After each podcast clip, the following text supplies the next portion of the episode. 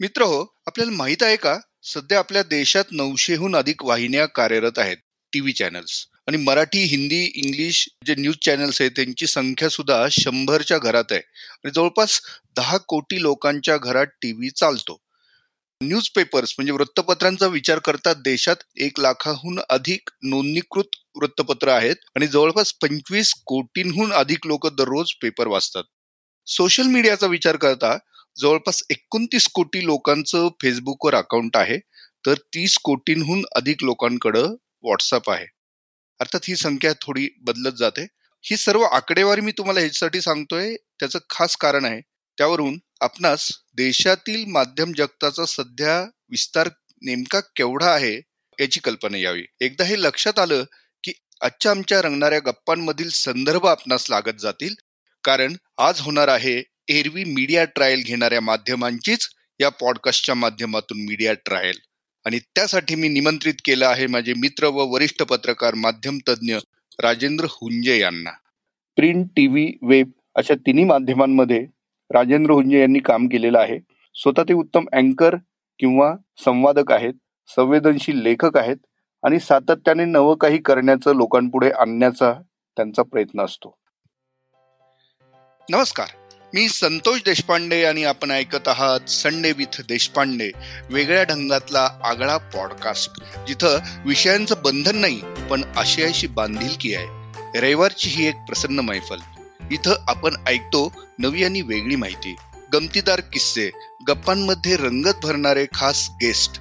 कधी हसणारा कधी सिरियस करणारा पण तुम्हाला टेन्शन फ्री करण्यासाठी सर्व काही आहे या पॉडकास्टमध्ये. आणि ऐका एक श्रवण सुख जे आहे या मैफलीत माझ्या.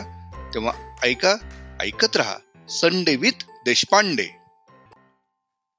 लॉकडाऊनचा काळ कोरोनाचा कहर लोकांच्या आरोग्यापासून कमाईपर्यंतच्या प्रश्नांची मालिका असं हे सगळं असल्यानं प्रत्येकजण बऱ्यापैकी टेन्शनमध्ये पण आमचा एक मित्र ना मस्तपैकी आनंदात दिसत होता. म्हणून शेवटी त्याला विचारलं का रे भाऊ आम्ही इथं फुल टेन्शनमध्ये आहेत. करोनाचं संकट आहे कमाई बंद झाली त्याचं टेन्शन वेगळं आहे. आणि इथं कुणाच्या ना कुणाच्या आयुष्यात काही ना काही सुरू आहे. तुला या गोष्टींचं टेन्शन कसं नाही? तो काय उत्तरला माहिती? तो म्हणला की नाही टेन्शन आहे पण तरी तुमच्यापेक्षा मी सुखी. म्हणलं असं कसं? तर तो म्हणला कारण मी तुमच्यासारखा उठसूट टीव्ही बघत नाही. त्याच्यावरच्या बातम्या बघत नाही. आणि पेपर फारसा वाचतही नाही. नको त्या ज्ञानापेक्षा अज्ञानात सुखी राहतो मी. त्यानं असं म्हटल्यानंतर माझ्या डोक्यात प्रकाश पडला अरे खरं हा म्हणतोय त्याच्यात तथ्य का? आणि अनेक जण उष्ण दुखणं घेऊन अस्वस्थ झालेत. कोणत्या सेलिब्रिटीच्या आयुष्यात काय चाललंय याचं टेन्शन आपण का व्हायचं? आणि सेलिब्रिटी आपलं टेन्शन घेतात का कधी? मग आपण त्यांचं का व्हायचं? मग तेव्हापासून मी सुद्धा टीव्हीवरच्या बातम्या बघणं कमी करून टाकलं. आता पहा ना मित्रांनो गेल्या काही महिन्यापासून भारतातल्या पत्रकारितेच्या क्षेत्रात मोठा धुमाकूळ सुरू आहे. काही न्यूज चॅनल एकमेकांवर शक्य तितकी चिखलपेक करतायत. लोकांच्या मूळ प्रश्नांना कुणी कुठंही अँसरेबल नाहीये कोणी जाऊन भिडत नाहीये आणि फक्त सेलिब्रिटींमध्ये काहीतरी न्यूज व्हॅल्यू पाहतात असे न्यूज चॅनल्स खरोखर आपलं प्रतिनिधित्व करतात का? असा जेव्हा प्रश्न पडतो तेव्हा मला नक्कीच नाही असं उत्तर द्यावं असं वाटतं. आणि एक उदाहरण देतो सुशांत सिंगच्या आत्महत्येचं प्रकरण पहा. त्यात कव्हरेजच्या नावाखाली जो काही ओंगळवाना प्रकार घडला थिल्लरपणा होता तो. तो आघाडीच्या मनवणाऱ्या चॅनलनी केला. ते बघून त्यांचा आणि खऱ्या पत्रकारितेचा कुठलाही संबंध नाही असं मला वाटतं. माध्यम क्षेत्रात मित्रांनो मी चोवीस वर्ष काम केलं आहे तरी मला हा सगळा प्रकार बघून एक प्रकारचं नैराश्यच आलं. म्हणजे चर्चा करण्याच्या नावाखाली आरडाओरड काय? अहो अँकर मंडळी तर धमाल आहेत. मी तुम्हाला पाच मिनिटं देऊ शकत नाही. हे एखाद्या गेस्टला चार मिनिटं पटून देण्यात ते घालवतात. आणि अशांची सध्या चलती म्हणे. एखादी गोष्ट घडण्याचा अवकाश लगेच त्याची मीडिया ट्रायल सुरू करतात.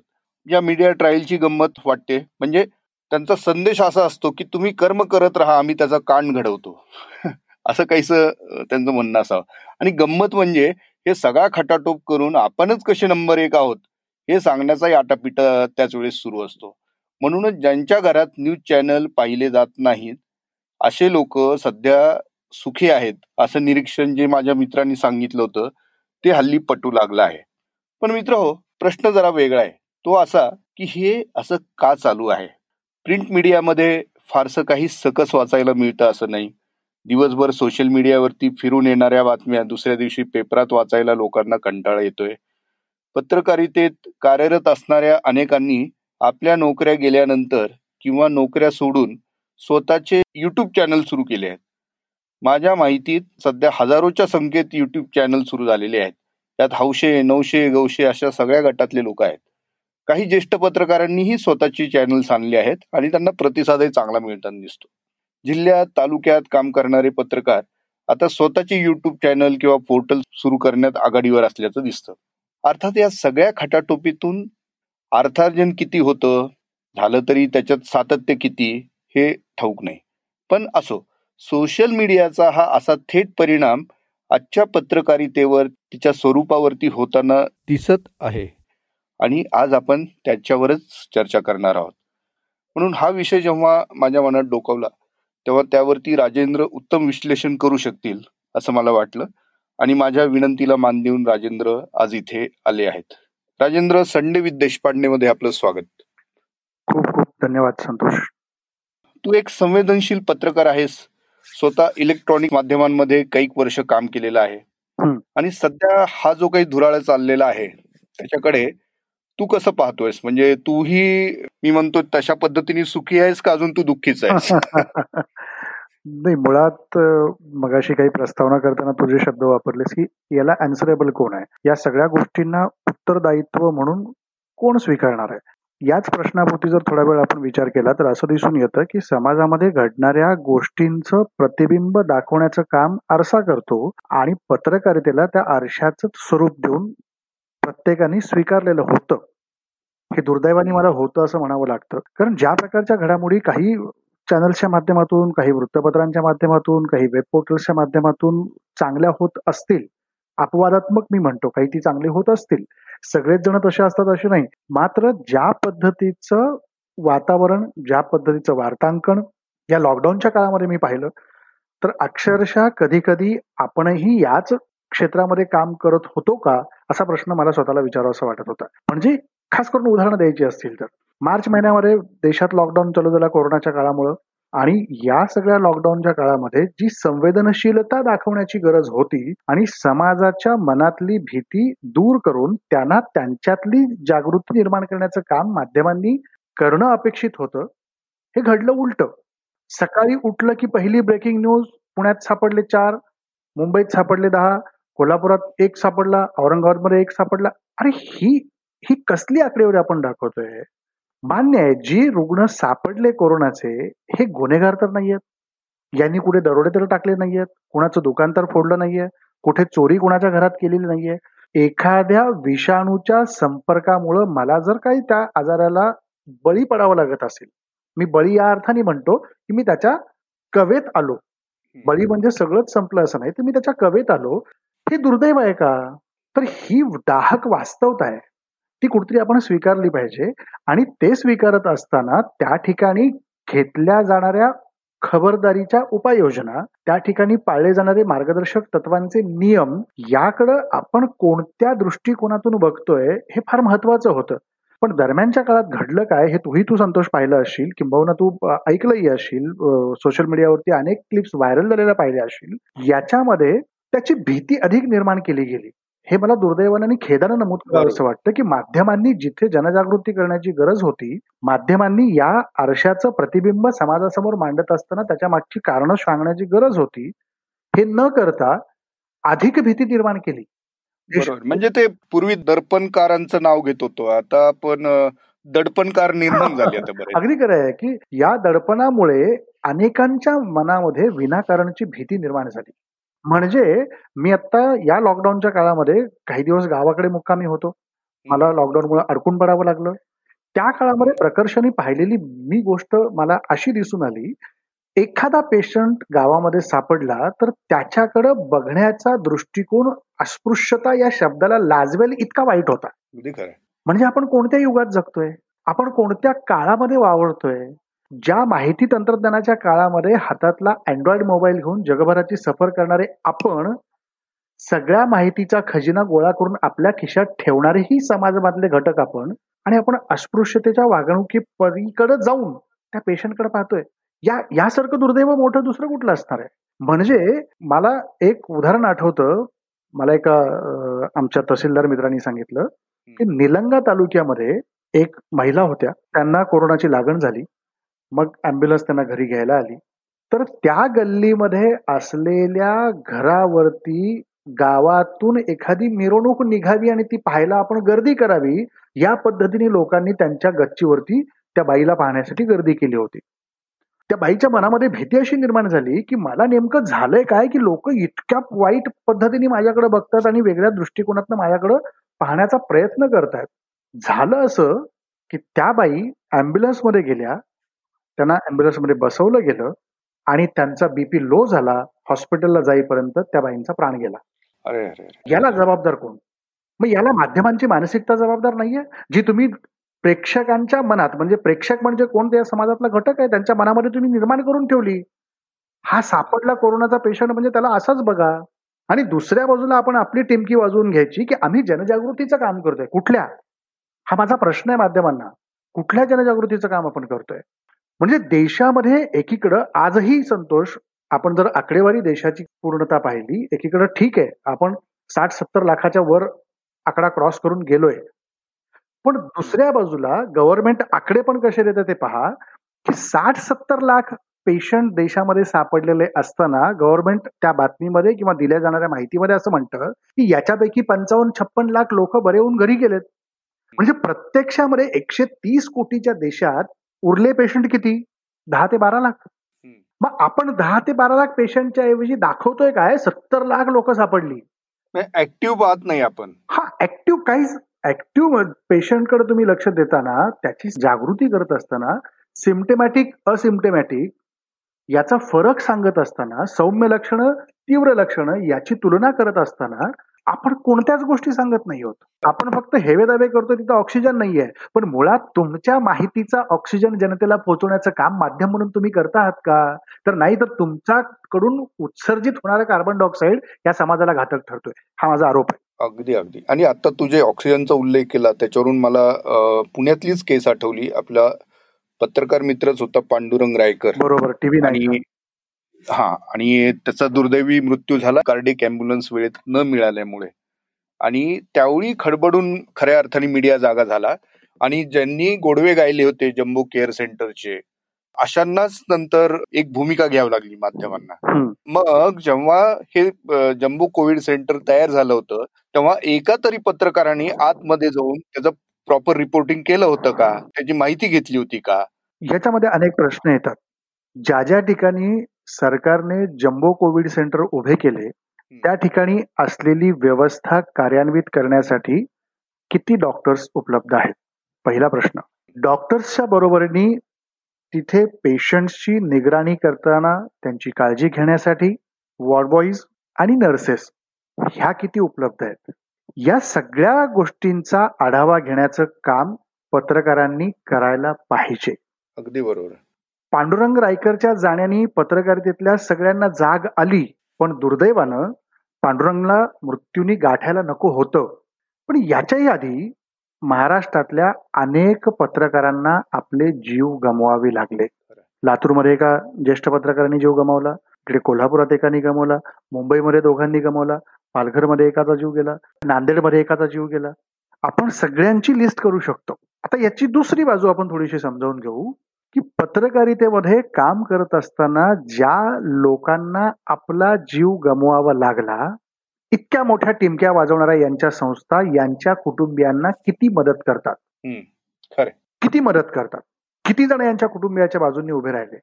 मग तुमच्या खोट्या टीआरपीच्या नादासाठी यांना तुम्ही दिवस रात्र पळवता चोवीस तास फील्डवरती उभे करता खऱ्याचं खोटं खोट्याचं खरं करायला लावता मग त्यांच्या जीवाची पर्वा कोण करणार?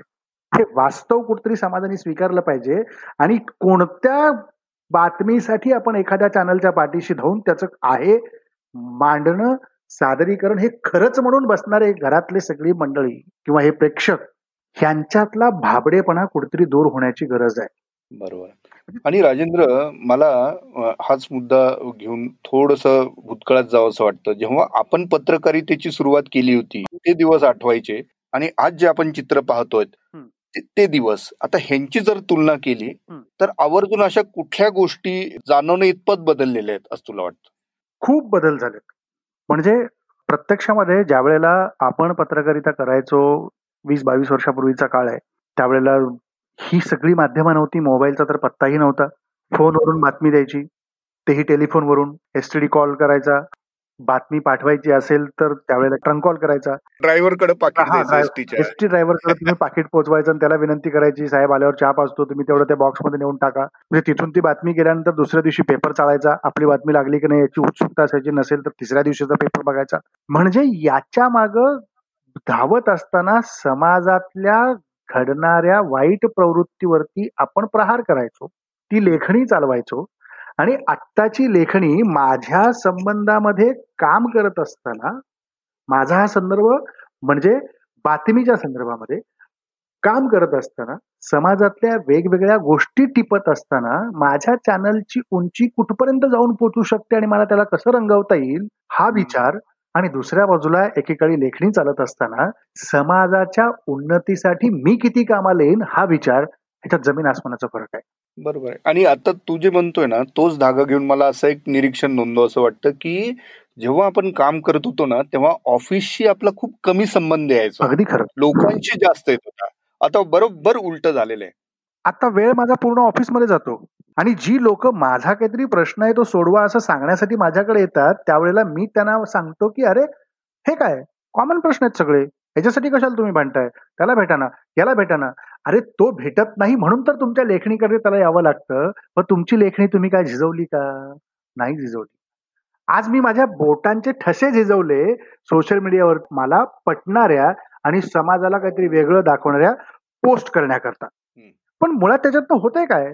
समाज माध्यमांवरती फिरणारे मेसेज याच्यातलं सत्यता किती? याचा कुणीही विचार करत नाही. या कोरोनाच्या काळामध्ये अनेक डॉक्टरांच्या नावावरती त्यांनी केलेल्या उपचारांचे मेसेज फिरले. त्या डॉक्टरांनाही कदाचित कधी माहीत नसेल की हे मी लिहिलंय का? डॉक्टरचे नाव बदलले जायचे नाव बदलले जायचे मेसेज तोच जायचा.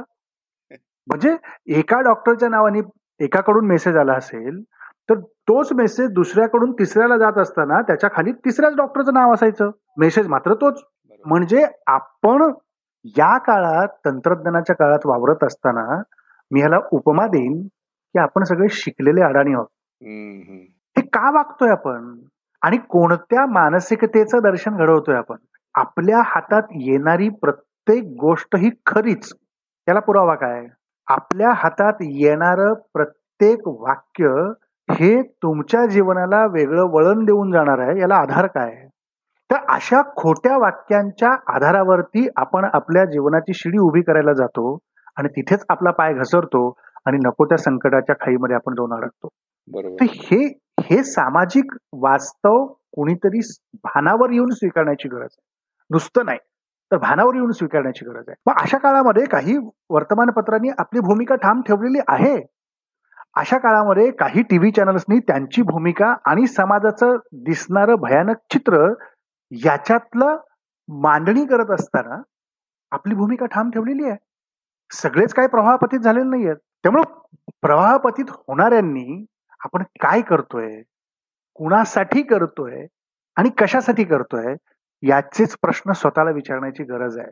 आणि ह्या सगळ्या खुळेपणाच्या पाठीमाग धावत जाणारा समाज जर स्वतःला आवरू शकला नाही तर मग या देशामध्ये आणि या जगामध्ये हे असंच चालत राहील. आणि समाज मात्र दुसऱ्याकडे बोट देऊन उरलेली चार बोट स्वतःकडे दाखवत दोष देत राहणार आहे. खरंय. आणि आता सेलिब्रिटी हा जर विषय तुमच्या बातमीत नसेल तर जणू त्या बातमीची न्यूज व्हॅल्यूच कमी होऊन जाते. असा समज चॅनलच्या लोकांना आहे का काय? आणि तो तसा असेल तर त्याचं काय कारण आहे असं वाटतं? झालंय असं संतोष की गेल्या काही वर्षांमध्ये एखाद्या सेलिब्रिटीची बातमी जी असेल तर त्याला मसाला लावून विकण्याची पद्धत आली आहे. म्हणजे दाखवण्याची. पण पण राजेंद्र अगदी सुरुवातीला तू जेव्हा काम करत होता इलेक्ट्रॉनिक्स मीडियामध्ये सुरुवात केली होती. तेव्हा तर नव्हता असा प्रकार. अजिबात नव्हता. तेव्हा तेव्हा बातमी ही समाजाशी निगडीत असायची. आता बातमी सेलिब्रिटीशी निगडीत झाली समाज गेला खड्ड्यात. महाराष्ट्रामध्ये इतका मोठा पूर आल्यानंतर मला त्याच्याशी देणं घेणं नसतं. मला इंटरेस्ट असतो सुशांत सिंग राजपूतच्या प्रकरणात काय झालं. आज मराठवाड्यामध्ये अनेकांची पिकं उद्ध्वस्त झाली. शेतकरी पूर्णपणे खरीप हातातून गेलं म्हणून रब्बीचा विचार करत असताना परतीचा पाऊस अजूनही झोडतोय. याच्याशी मला फक्त देणं घेणं बातमीपुरतं कुठे आहे तर माझ्या स्पीड न्यूजमध्ये आहे. माझी जागा फक्त दोन ते तीन सेकंदाची झाली पण सुशांत सिंग राजपूत प्रकरणावरती मी अर्ध्या तासाचा शो करतो. रिया चक्रवर्तीच्या नार्कोटिक्स प्रकरणामधून आलेल्या संबंधांवरती आणि त्याच्यातून निघालेल्या वेगवेगळ्या गोष्टींवरती मी तासन तास बडबड करत राहतो आणि जो शेतकरी पिचतोय ज्या गावामध्ये ज्या शहरामध्ये कोरोनाच्या संकट काळामध्ये आलेल्या समस्यांच्या अडचणी निर्माण झाल्यात त्या मला दिसत नाहीत. हे वाईट आहे. आणि मग या प्रकरणामध्ये कुणी कसं केलं पाहिजे? तपास यंत्रणांनी कसं वागलं पाहिजे? सरकारने काय केलं पाहिजे? पोलिसांनी काय चूक केली आणि काय बरोबर केलं? सरकारने कोणती पावलं उचलली आणि उचलली नाहीत? याची ट्रायल घेत बसणारी मीडिया झाली आहे. त्याच्यामुळे सुप्रीम कोर्टाला देखील मध्यंतरी काही एका सुनावणीमध्ये म्हणावं लागलं की मीडिया ट्रायल तपास चालू असताना घेता कामा नाहीये बरोबर. हे का करतोय आपण? आणि कशासाठी करतोय? तपास यंत्रणेला त्यांचं काम करू द्या. एकदम अचानक सुशांत सिंग राजपूतच्या प्रकरणामध्ये एम्सचा रिपोर्ट आल्यानंतर टीव्हीवरनं सुशांत सिंग राजपूत गायब झाला. जो रोज तासन तास तुम्हाला दिसायचा. अचानक रिया चक्रवर्तीला जामीन मिळाल्यानंतर कोर्ट म्हणतं एका बाजूला की रिया चक्रवर्तीनी ड्रग्ज घेतले असतील याचा अर्थ तिचा त्या ड्रग विकणाऱ्या सगळ्या चौकडीशी संबंध आहे असा होत नाही. रिया चक्रवर्ती तुमच्या टीव्हीवरनं गायब होते? कशासाठी? मग आपण कोणती ट्रायल घेतोय? याचा विचार मीडियाने केला पाहिजे आणि दुसऱ्या बाजूला मीडिया नेमकं दाखवण्यासाठी काय प्रयत्न करते याचा अंदाज प्रेक्षक म्हणून समाजातल्या प्रत्येक घटकांनी घेतला पाहिजे. म्हणजे दुसऱ्या बाजूला आजची बातमी आहे की गृह मंत्रालयाला असं म्हणावं लागलं की नार्कोटिक्स प्रकरणामध्ये म्हणजे ड्रग्सच्या प्रकरणामध्ये विनाकारण बॉलिवूडच्या लोकांना तुम्ही गुंतवण्याचा प्रयत्न करू नका. इतके दिवस केलं ते काय होतं?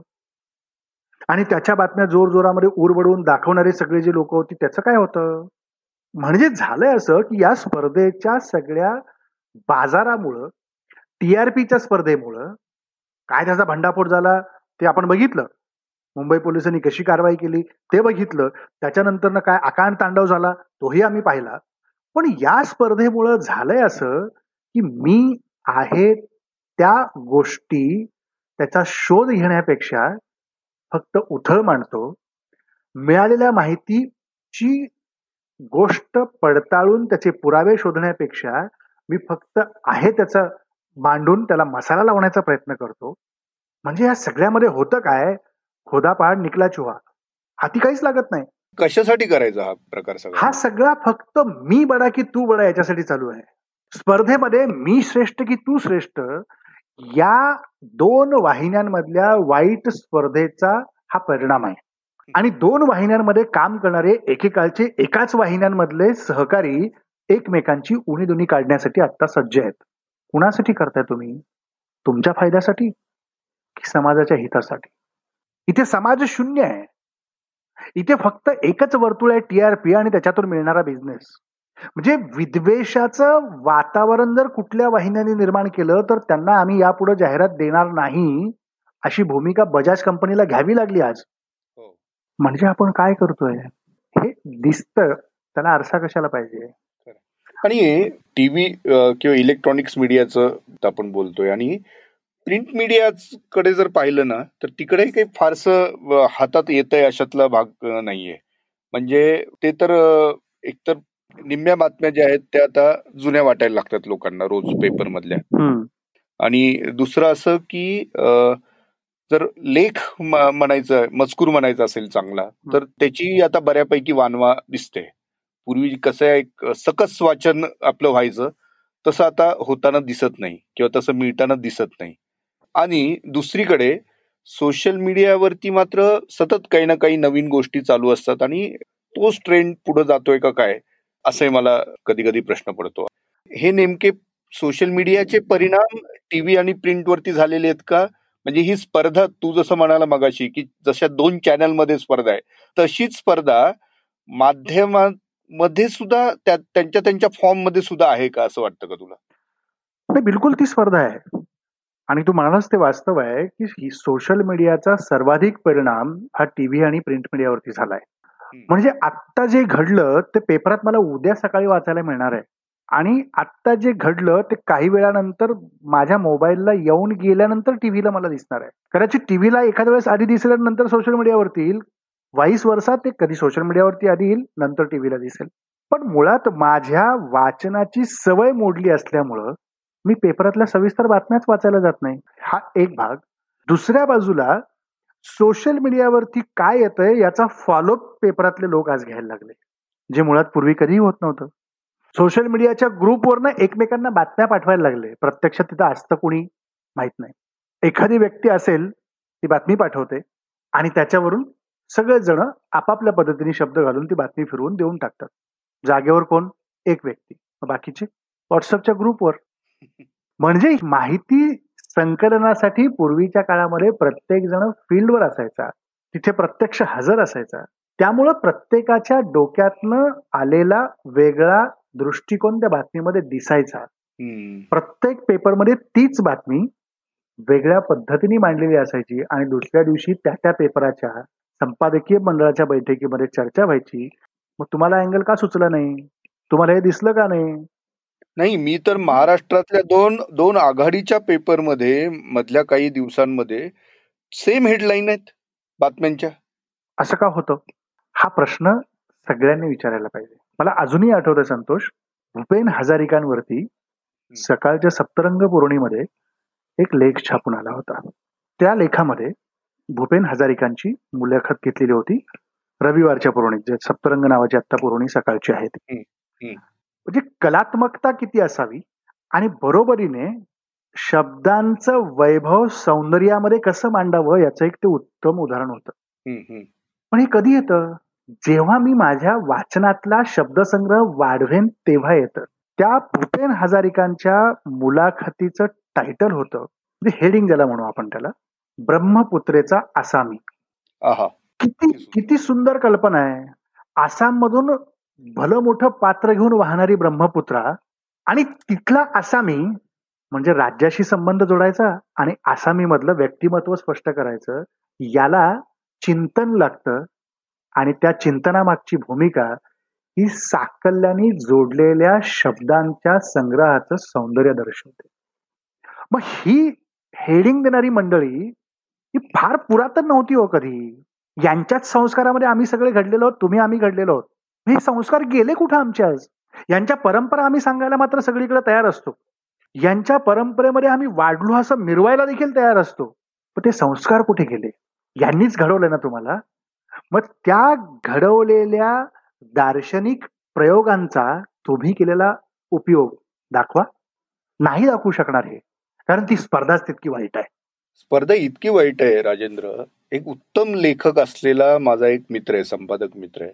पण तो सध्या वेगळ्याच टेन्शनमध्ये त्याला म्हटलं काय टेन्शन आहे रे बाळा तुला? म्हणाला मालकांनी टार्गेट दिलंय. आणि ते आहे टार्गेट बिझनेसचं आता क्रिएटिव्ह माणसं बिझनेस कसा आणू शकतील? हे साधी गोष्ट आहे ना? अगदी खरं आहे. म्हणजे त्या संपादकाचं नाव आपण घेऊ नये.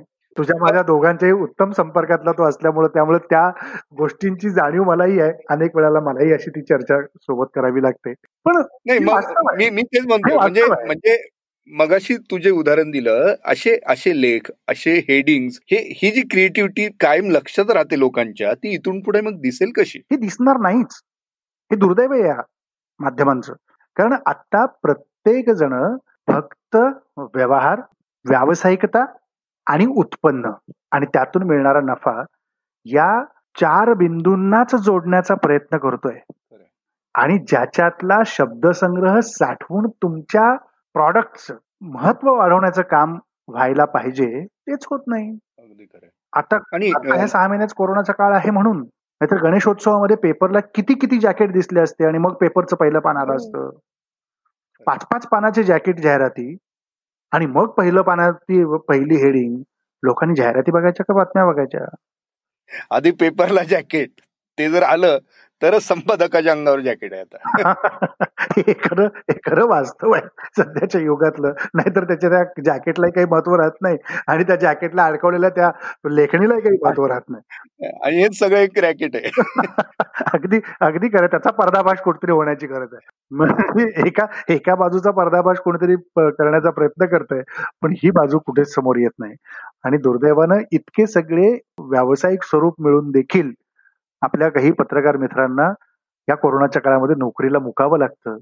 म्हणजे किती घाणेरडी व्यावसायिक स्पर्धा आहे. आणि दुसरीकडे दुसरीकडे मगाशी आपण लोकांचा किंवा वाचकांचा प्रेक्षकांचा उल्लेख केला. त्यांना आता असं नाही वाटत की माझी बातमी कुठेतरी आलीच पाहिजे. बरं का? आणि त्यासाठी जे प्रयत्न करायचे किंवा त्यांना मोठं वाटायचं आपल्या पेपरमध्ये नाव आलं म्हणजे येस असं असं जे पूर्वी वाटायचं. लोकांची डिपेंडन्सी संपत चालली आहे. सोशल मीडियामुळे किंवा प्रस्थापित माध्यमांवरचा त्यांचा विश्वास कमी होत चाललाय. त्याच्यामुळे त्याच्यावरची डिपेंडन्सी लोकांची कमी होते आणि त्याचाच परिणाम म्हणून सोशल मीडियाला लोकांनी आपलंसं केलंय. असं तुला वाटतं? त्याच्यातले दोन भाग आहेत. विश्वासार्हता गमावली कोणी? पहिला मुद्दा माझा. ती विश्वासार्हता गमावत असताना मी कुठल्याही गोष्टीच्या सातत्याने मागोवा घेत असताना त्या मागोव्यामध्ये मी जनतेच्या प्रश्नाची मांडणी ही योग्य रीतीने केली का? मग त्याच्यात जर माहितीचा अभाव राहत असेल मी परत सांगतो जनतेच्या प्रश्नाचा मागोवा घेत असताना त्याच्यात एखाद्या माहितीचा अभाव राहत असेल तर तिथे उरलेल्या रिकाम्या जागा भरण्याचं काम सोशल मीडियावर बसलेल्या रिकाम टेकड्या लोकांकडनं होतो. आणि दॅट इज मोर डेंजरस आणि ते या माध्यमांकरता सगळ्यात धोक्याची घंटा आहे. आणि मग होतं काय की त्याच्यात रिकाम्या जागे भरलेल्या माहितीच्या जोरावर लोकांना असं वाटतं हेच वास्तव आहे. हे कोरोनाच्या काळामध्ये अनेकांकडनं मला आलेले अनुभव आहेत. म्हणजे एखादी गोष्ट ती तशी नाही जी मला ज्यांनी फॉरवर्ड केली त्याला मी सांगायचो व्हॉट्सअपवरती हे असं नाही हे असं आहे तो उलट मला म्हणायचा तुम्ही काही सांगू नका. हे माझ्याकडे जे आलंय ते एका मोठ्या माणसाने पाठवलंय आणि हे असंच आहे. ही माणसं कुठून मोठी झाली?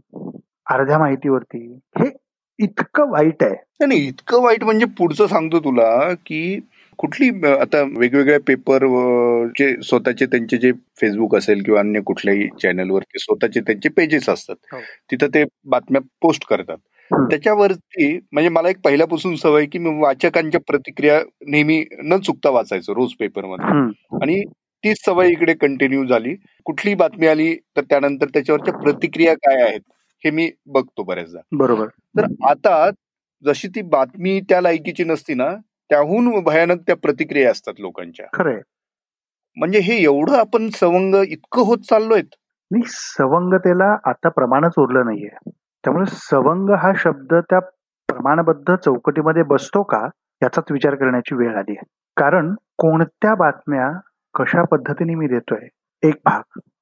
दुसरा भाग जर ती बातमी देणारी माझी भगिनी पत्रकारिता असेल माझी मैत्रीण एखादी महिला पत्रकार बातमी ती देत असेल तर तिला देखील या सोशल मीडियाच्या ज्या वाचकांच्या प्रतिक्रिया आपण म्हणतो ते जे इनबॉक्स आहेत सोशल मीडियावरती त्याला टार्गेट केलं जातं. म्हणजे ही समाजाची मानसिकता कोणत्या स्तराची आहे? हा थर आम्ही का गाठतोय? प्रश्न कुणाचे मांडतायत? माध्यम तुमचेच मांडतायत ना? आणि तुम्ही अशा काही असभ्य शब्दामध्ये त्या आमच्या भगिनींचं टार्गेट करण्याचा प्रयत्न करताय. का म्हणून? तू म्हणतो ते बरोबर आहे. ट्रोलिंगचा फार मोठा विषय आहे आणि तो एक स्वतंत्र विषय आहे. आणि इंग्लिशमध्ये ना एक म्हण आहे if you motivate an idiot he becomes motivated idiot तर तसाच हा कैसा प्रकार आहे आणि तो सगळ्यांना छळतो आहे. तंत्रज्ञान हातात आलं खरं पण आपल्याला ते वापरण्याची समज एक समाज म्हणून तेवढी आलेली आहे का ही एक शंकाच आहे. बरोबर. हा आणि दुसरीकडं सोशल मीडियाचं एक ऍडिक्शन झालेलं आहे सगळ्यांना. आणि ते ऍडिक्शन एका वेगळ्या लेवलला आपल्याला घेऊन जात आहे. आणि थोडक्यात एकमेकांचे पाय एकमेकांच्या हात एकमेकांमध्ये गुंतलेले आहेत. तसंच काहीस सध्या प्रकार झालेला दिसतोय. पण राजेंद्र ह्याच्यावरती एक मार्ग कुठला असणार आहे भविष्यात असं तुला वाटतं? तंत्रज्ञान क्षणाक्षणाला बदलत आहे माझ्या हातात आलेली गोष्ट आता जी नवी मला वाटते ते पुढच्या मिनिटाला जगामध्ये वेगळ्या पद्धतीने बदललेली असते. त्यामुळे तंत्रज्ञानाच्या आहारी जाण्यापेक्षा येणाऱ्या नव्या गोष्टी स्वीकारत राहणं हाच त्याला एक पर्याय असणार आहे. पण त्या गोष्टी स्वीकारत असताना त्याच्यातले बारकावे तपासणं नंबर एक ही गोष्ट माझ्या किती फायद्याची आहे आणि त्यातून मला पुढं नवनिर्मितीसाठी त्याचा किती उपयोग होणार आहे या गोष्टीची पडताळणी करून घेणं. नंबर दोन की आलेल्या नव्या तंत्रज्ञानाच्या माध्यमातून जगातल्या कोणत्या अशा गोष्टींशी मी जोडला जाणार आहे ज्याच्यातून माझ्या ज्ञानामध्ये भर पडते आहे किंवा नाही ही गोष्ट जाणून घेणं. नंबर तीन की ही आलेली प्रत्येक नवतंत्रज्ञानामधली माहिती ही माझ्या फायद्याचीच आहे या गैरसमजात राहण्यापेक्षा त्याच्यातून मला गरजेची असलेली माहिती उपयुक्त ठरल्यानंतर हे तंत्रज्ञान मी सतत माझ्यासोबत ठेवायचं की त्या गोष्टीपासून मला थोडस दूर न्यायचं याचाही विचार आपल्याला गांभीर्याने करावा लागणार आहे. कारण तंत्रज्ञान जितकं फायद्याचं ते तितकंच तुमच्यासाठी तोट्याचं देखील आहे. म्हणजे आपण आलेल्या नव्या तंत्रज्ञानाच्या गोष्टीवरती अवलंबून राहायला लागतो आणि आपण त्याच्या पालकत्वाच्या भूमिकेत न जाता मी पालकत्व या बाबतीत वापरतोय की तंत्रज्ञान हाताळण्यातलं पालकत्व. त्या पालकत्वाच्या भूमिकेत न जाता आपण मात्र त्याच्या पाल्याच्या अवस्थेत जाऊन पोहोचतो. म्हणजे जी गोष्ट आपल्याला शिकून ती तेवढ्यापुरती ठेवून पुढे जायचं आहे ते न करता आपण त्याच्याच खूप आहारी जातो आणि त्याला आपल्या डोक्यावर घेऊन बसतो.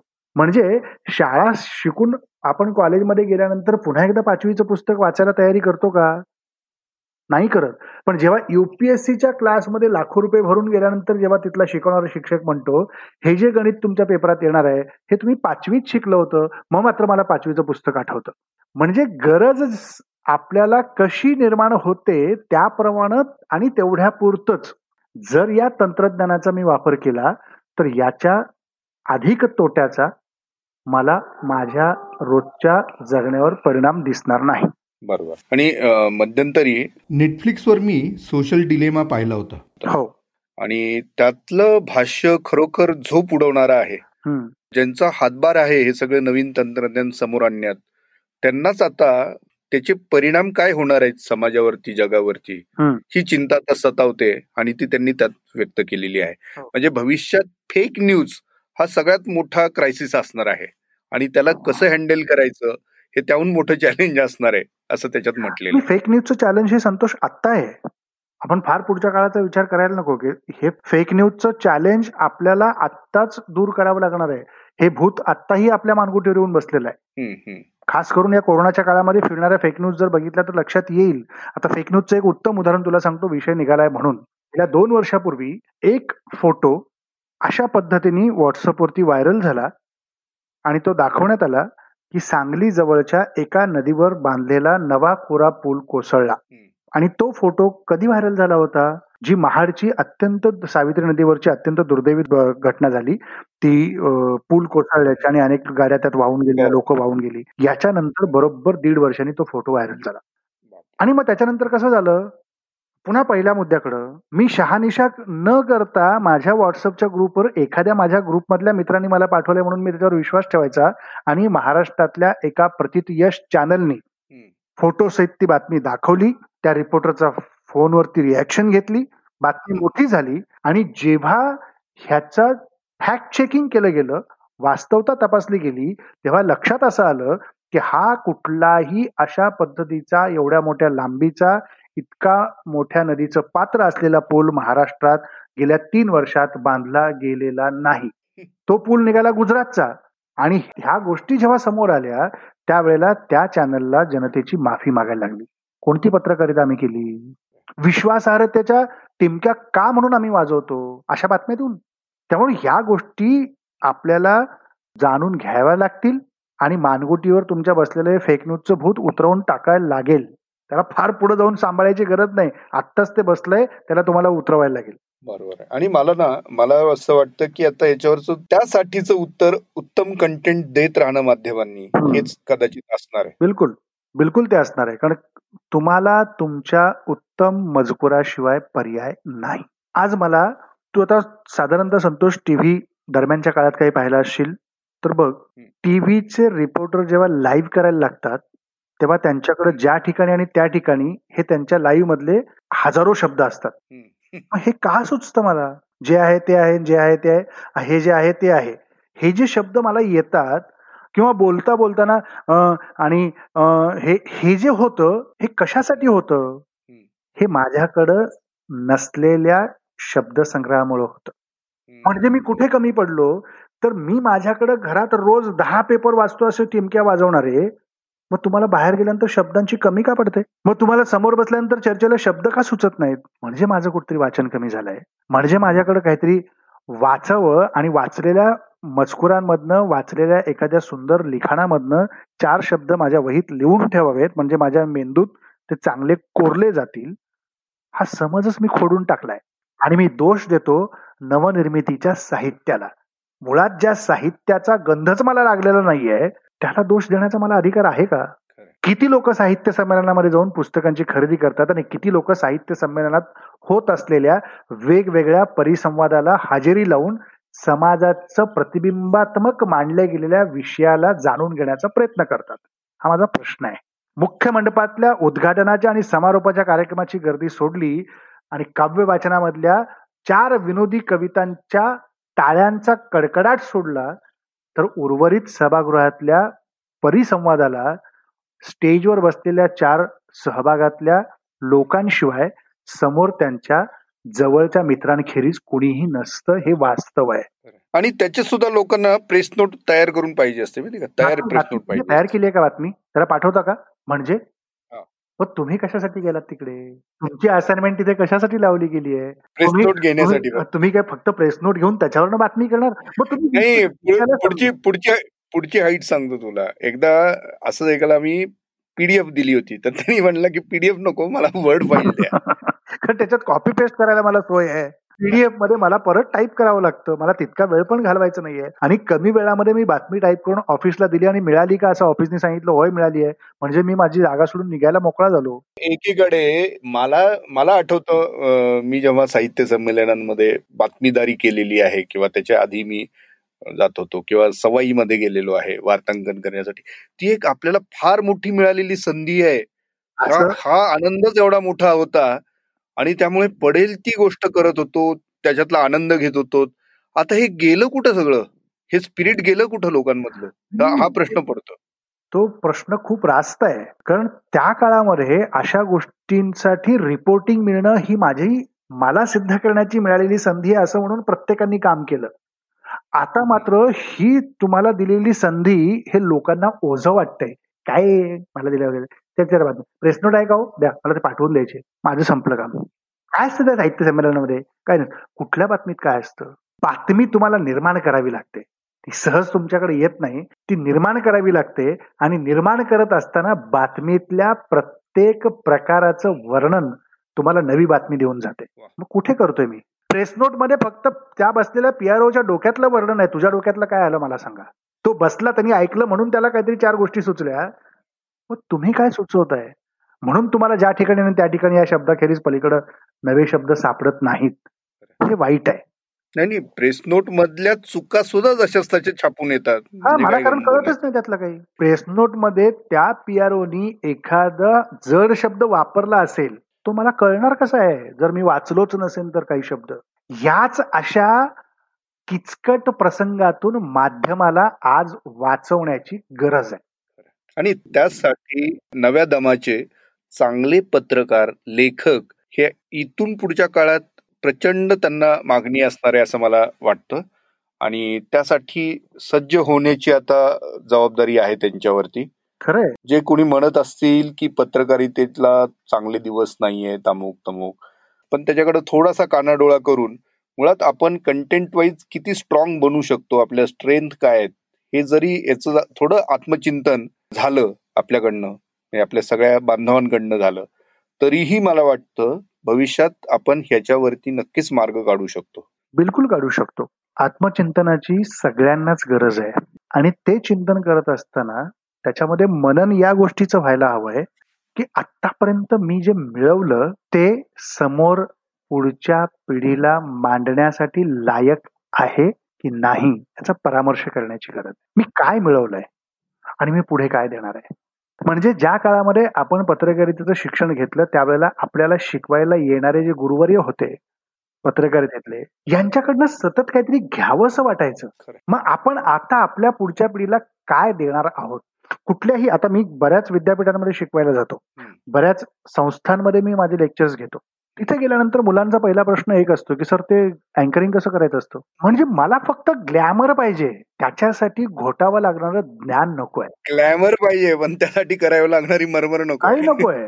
पण यांना ग्लॅमर तेव्हा कळतं जेव्हा त्या ग्लॅमरच्या पोझिशनला हे जाऊन बसतात ग्लॅमर समोर असतं आणि पाठीमागे काय जळतंय हे त्यांना तेव्हा कळतं. कष्ट घेण्याची तयारी नाही. सहज सोपं सुलभ ही त्रिसूत्री झालेली आहे. इतकं मला मिळालं म्हणजे माझी पत्रकारिता बहरली. पण मुळामध्ये ज्या पारिजातकाच्या झाडाखाली पडलेल्या फुलांचा सडा वेचत असताना जो मंद सुगंध सुटतो याच्यातून जी नवनिर्मिती होते ती कल्पकता पत्रकारितेला आज हवी आहे.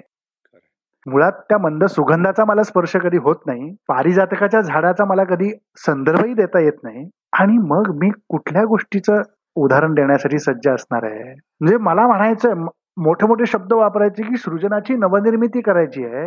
ही सृजन कशातून निर्माण होतं? याच्या नवख्या शब्दाचाही मला गंध नसतो. मात्र मी नवनिर्मिती सृजनाची करायला जातो. संकल्प अशा गोष्टीचा करतो की ज्या गोष्टीमध्ये मला माझ्या संकल्पाचाही विसर पडलेला असतो. मी श्रेष्ठत्व त्याचं दर्शवायला जातो.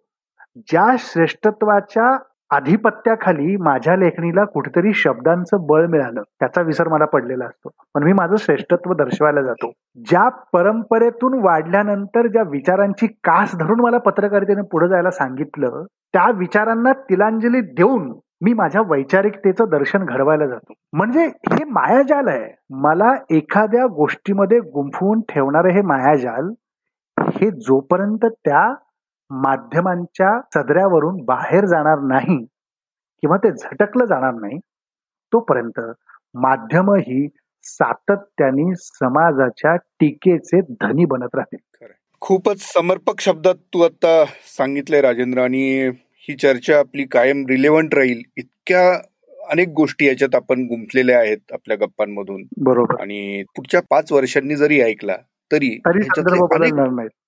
संदर्भ बदलणार नाहीयेत. किंबहुना विषय पुढे गेलेले असतील हो. आणि म्हणूनच जे उत्तम कंटेंट देणारे आहेत त्यांना उत्तम भवितव्य आहे असं मला या निमित्ताने पुन्हा एकदा अधोरेखित करावं असं वाटतं. बिलकुल.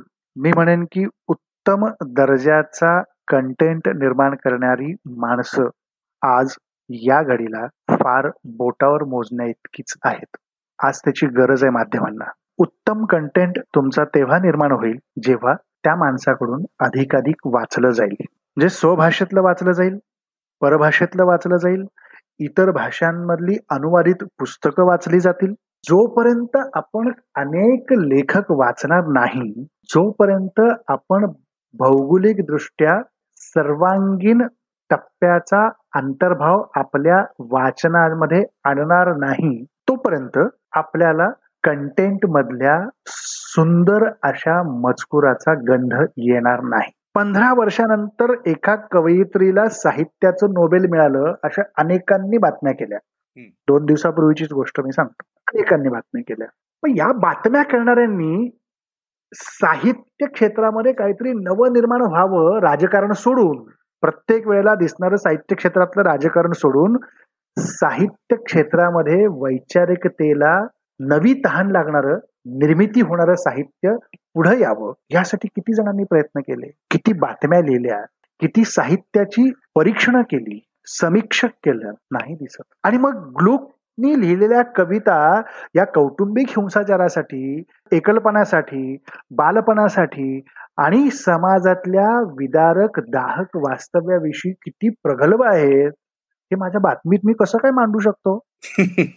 माझा प्रश्न आहे हे कसं काय मांडू शकतो? कारण इंग्लिश म्हणजे मगाशी जो तो प्रेसनोटचा मुद्दा उल्लेख केलास अशीच त्या स्टॉकहोम मधनं आलेल्या प्रेसनोटमध्ये दिलेल्या मुद्द्यांचं मराठीत भाषांतर करून मी म्हटलं तिची कविता प्रगल्भ आहे. मग मी ती कविता जाणून घेण्यासाठी मी तितका प्रगल्भ झालोय का? नाही. हे कंटेंट उत्तम न मिळण्यामागचं दुर्दैवी वास्तव आहे. म्हणजे मला वाचायचं काहीच नाहीये. पण मी हे सगळं वाचलंय हे दाखवायचं मात्र आहे. आणि भविष्यामध्ये उत्तम कंटेंट निर्माण करायचं असेल तर निश्चितपणे मी आजही म्हणतो त्या लोकांना कुठल्याही पद्धतीच्या नोकरीची गरज लागणार नाही. हे स्वतःच्या पायावर स्वतःच्या कंटेंटच्या श्रीमंतीवर जगू शकतात. हे समजून घेऊन पत्रकारितेत येणाऱ्या विद्यार्थ्यांनी याचं अध्ययन करणं आणि वाचनातली आपली तन्मयता जागृत करणं याला पर्याय नाही. राजेंद्र खूपच छान तू एक्सप्लेन केल्या गोष्टी. आणि त्या खरोखर नवीन पिढीसाठी नवीन पिढीतल्या पत्रकारांसाठी आणि आता कार्यरत असलेल्या पत्रकारांसाठी सुद्धा एक प्रकारचं आत्मचिंतन करण्याची प्रेरणा देणारं आत्ताचं सगळं विवेचन तुझं होतं. विवेचन म्हणणं योग्य ठरणार नाही. पण म्हणजे योग्य वेळी अंजन घातलं जाणं असतं ना? डोळ्यामध्ये. ते फार आवश्यक असतं. त्याशिवाय दृष्टी साफ होत नाही. आणि ह्या पॉडकास्टच्या माध्यमातून आपण हाच प्रयत्न केलेला आहे. आणि ते एका विशिष्ट तळमळीतनं केलेलं आहे. त्या तळमळीची कारणही आपण मगाशी नमूद केलेली आहेत बोलताना. बरोबर. त्याच्यामुळे आजचा हा पॉडकास्ट नक्कीच सर्वांसाठी एक नवीन काही देणारा ठरणार आहे त्यांना नवीन काहीतरी त्याच्यातनं मिळणार आहे एक वेगळी दृष्टी देणार आहे एक ऊर्जा देणार आहे आणि त्याचबरोबर आपण कुठे चुकतो आहोत ह्याचं भान पण देणार आहे. तर त्यासाठी राजेंद्र तू वेळात वेळ काढून आज तुझी उपस्थिती नोंदवली आणि इतकं छान आपल्या गप्पा रंगल्या त्याबद्दल तुझं मनापासून आभार. धन्यवाद संतोष आणि खूप शुभेच्छा. धन्यवाद. तर मित्रांनो हा होता आजचा संडे विथ देशपांडे पॉडकास्ट. माझ्यासोबत होते माझे मित्र राजेंद्र हुंजे आणि आज आपण मीडियाचीच एक ट्रायल घेतलेली आहे पॉडकास्ट ट्रायल म्हणूया आपण. आणि ती तुम्हाला कशी वाटली नक्की आम्हाला कळवा. धन्यवाद.